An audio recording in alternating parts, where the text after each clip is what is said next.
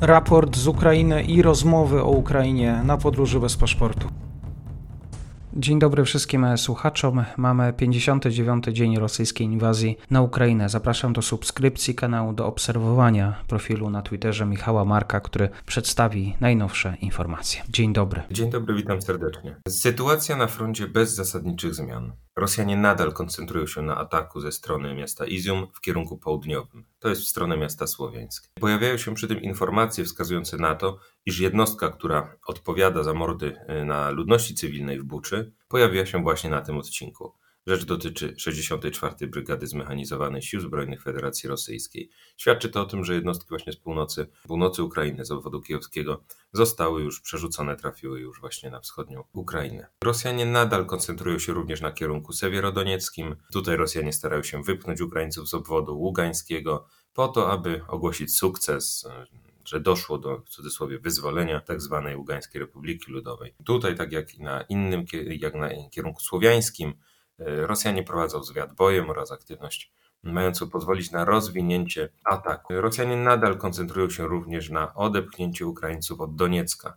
Tu intensywne walki mają trwać na szerokim odcinku frontu, który znajduje się na zachód mm, właśnie od Doniecka. Na kierunku południowym e, koncentracja na wypchnięciu Ukraińców z obwodu hersońskiego. Walki mają na celu odepchnięcie sił zbrojnych Ukrainy od Hersonia. Tutaj też Rosjanie dążą do tego, aby ogłosić sukces, iż e, zajęli cały obwód hersoński. E, warto tu właśnie przypomnieć, że granica pomiędzy obwodem hersońskim i Mikołajowem przebiega właśnie dosyć blisko tutaj w okolicach Hersonia, więc tutaj na tym celu właśnie, aby wypchnąć od Hersonia na zachód siły zbrojne Ukrainy, na tym się Rosjanie koncentrują i wówczas będą mogli przeprowadzić, już podjąć próbę realizacji tego scenariusza dotyczącego powołania tak zwanej Hersońskiej Republiki Ludowej w efekcie właśnie sfałszowania referendum. E, Rosjanie starają się na tym odcinku prowadzić świat bojem, koncentrują się na ostrzale artyleryjskich ukraińskich pozycji tak, aby uzyskać możliwość do wyprowadzenia właśnie ataku w stronę Mikołajowa. Rosjanie aktywizują się również w obwodzie zaporowskim. Tutaj bezskutecznie Rosjanie próbowali zająć m.in. miejscowość Zelene Pole.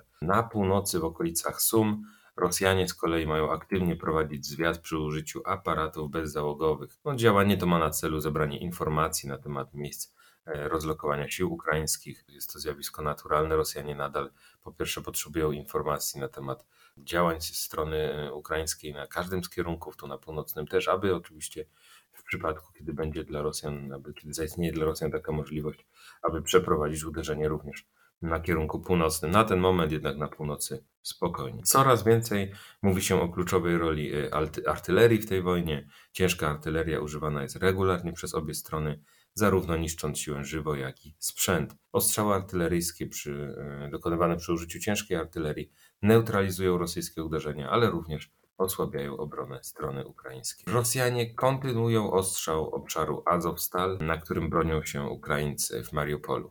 Rosjanie będą nadal dokładać starań, aby poprzez ostrzał oraz blokadę zmusić obrońców do kapitulacji. Niestety warto rozumieć, iż w efekcie kapitulacji do rosyjskiej niewoli trafi poważna ilość obrońców. Część z nich zostanie objęta intensywnymi torturami w celu wymuszenia zeznań dotyczących rzekomego udziału w zbrodniach na ludności rosyjskiej. W ten sposób Rosjanie uzyskają materiały legitymizujące tezy o potrzebie przeprowadzenia ataku na Ukrainę, po to, aby zatrzymać e, rzekome ludobójstwo dokonywane przez Ukraińców na ludności rosyjskiej. Kwestią czasu jest więc to, kiedy, kiedy, kiedy Rosjanie odświeżą ten wątek właśnie posiadania zeznań, dowodów na to, że e, nazi, w cudzysłowie naziści ukraińscy mordowali właśnie ludność rosyjskojęzyczną, też etnicznie rosyjską na Donbasie.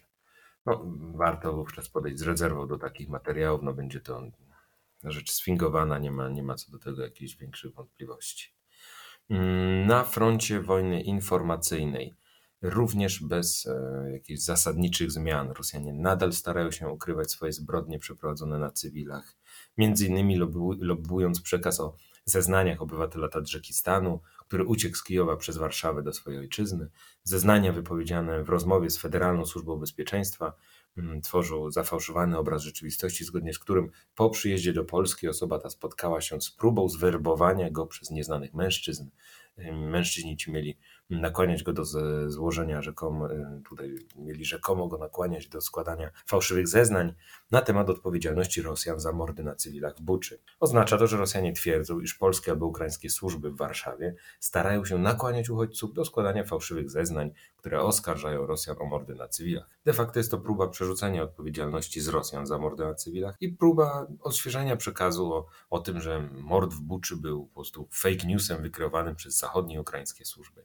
No, osoba ta uwiarygodnia e, również przekazy o prześladowaniu rosyjskojęzycznych ludzi w Kijowie. Miał on być bity za krytykę Zeleńskiego oraz prześladowany za to, iż nie umie powtórzyć ukraińskich słów. No, przekaz ten niestety wydaje się być wiarygodny dla zasadniczej części rosyjskiego społeczeństwa. No, wpisuje się w już od dawna kreowane narracje, uwiarygadnia po prostu przekazy, które miały na celu uargumentowanie potrzeby przeprowadzenia agresji na Ukrainę. Rosjanie nadal koncentrują się również na nagłaśnianiu mm, sytuacji w Mariupolu w taki sposób, aby eksponować wątek rzekomo nastałego w mieście ładu i spokoju.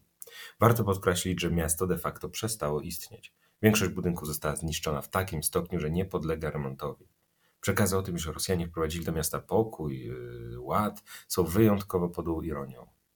Rosjanie kreują przy tym obraz, zgodnie z którym w oblężeniu znajdują się ukraińscy naziści i zachodni najemnicy. Jest to forma przygotowania bazy informacyjnej do wspomnianego już potencjalnego procesu pokazowego mm, oraz operacji dotyczącej legitymizacji mm, oskarżeń o rzekome prowadzenie przez Ukraińców ludobójstwa na ludności etnicznej rosyjskiej czy też rosyjskojęzycznej. No, warto zaznaczyć, że zapewne poważna część obrońców Mm, którzy znajdują się właśnie w oblężeniu w Mariupolu, również jest e, osobami, jeżeli nie przede wszystkim rosyjskojęzycznymi, to po prostu osobami, które na, używają na co dzień obu języków. No ale no, dla, rosyjskiej, dla rosyjskiego aparatu propagandowego nie będzie znaczyło, że osoby te mogą rzekomo koncentrować się na ludobójstwie na innych osobach rosyjskojęzycznych, czy też właśnie dwujęzycznych. Rosjanie odświeżyli również wątek mm, amerykańskich tajnych laboratoriów, które miały e, opracowywać na Ukrainie rzekomo mm, tajną broń biologiczną. E, tym razem za pracę nad antyrosyjskim wirusem, e, który miał być użyty przeciwko Rosjanom, miał eliminować etnicznych Rosjan. No, za pracę nad tym wirusem mieli, zdaniem Rosjan, odpowiadać Polacy. Jest to forma przerzucania odpowiedzialności na Polskę za wybuch wojny, bo przecież by uniknąć jej użycia, użycia właśnie tej broni zaatakowaną Ukrainę. Więc tutaj taki właśnie ciekawy, ciekawy wątek rozwijana jest, e, rozwijane są przekazy właśnie mające na celu uwiarygodnić tą narrację, która legła u podstaw wojny. Nie tylko ludobójstwo na, na etnicznych y, Rosjanach, na rosyjskojęzycznej ludności, którą mieli że dokonywać rzekomo w cudzysłowie ukraińscy naziści, ale tak samo właśnie wątek odświeżony tych biolaboratorii, tylko jeszcze wmieszano w to Polskę. E, sytuacja na froncie pozostaje pod kontrolą sił zbrojnych Ukrainy. Nie doszło do złamania frontu. To jeszcze jednak nie koniec rosyjskiego uderzenia. Pozytywna wiadomość dotyczy coraz y, tego, że Zachód jakby pojawia się coraz więcej informacji na temat planów przekazania, czy w ogóle przekazywania przez Zachód Ukrainie sprzętu ciężkiego. Możemy przypuszczać, że Zachód coraz aktywniej reaguje na prośby Ukrainy i ukierunkowuje pomoc w stronę ciężkiego sprzętu, który odgrywa bardzo ważną rolę w tej wojnie. 23 kwietnia, sobota, podsumowanie. Michał Marek, bardzo dziękuję. Również dziękuję, wszystkiego dobrego.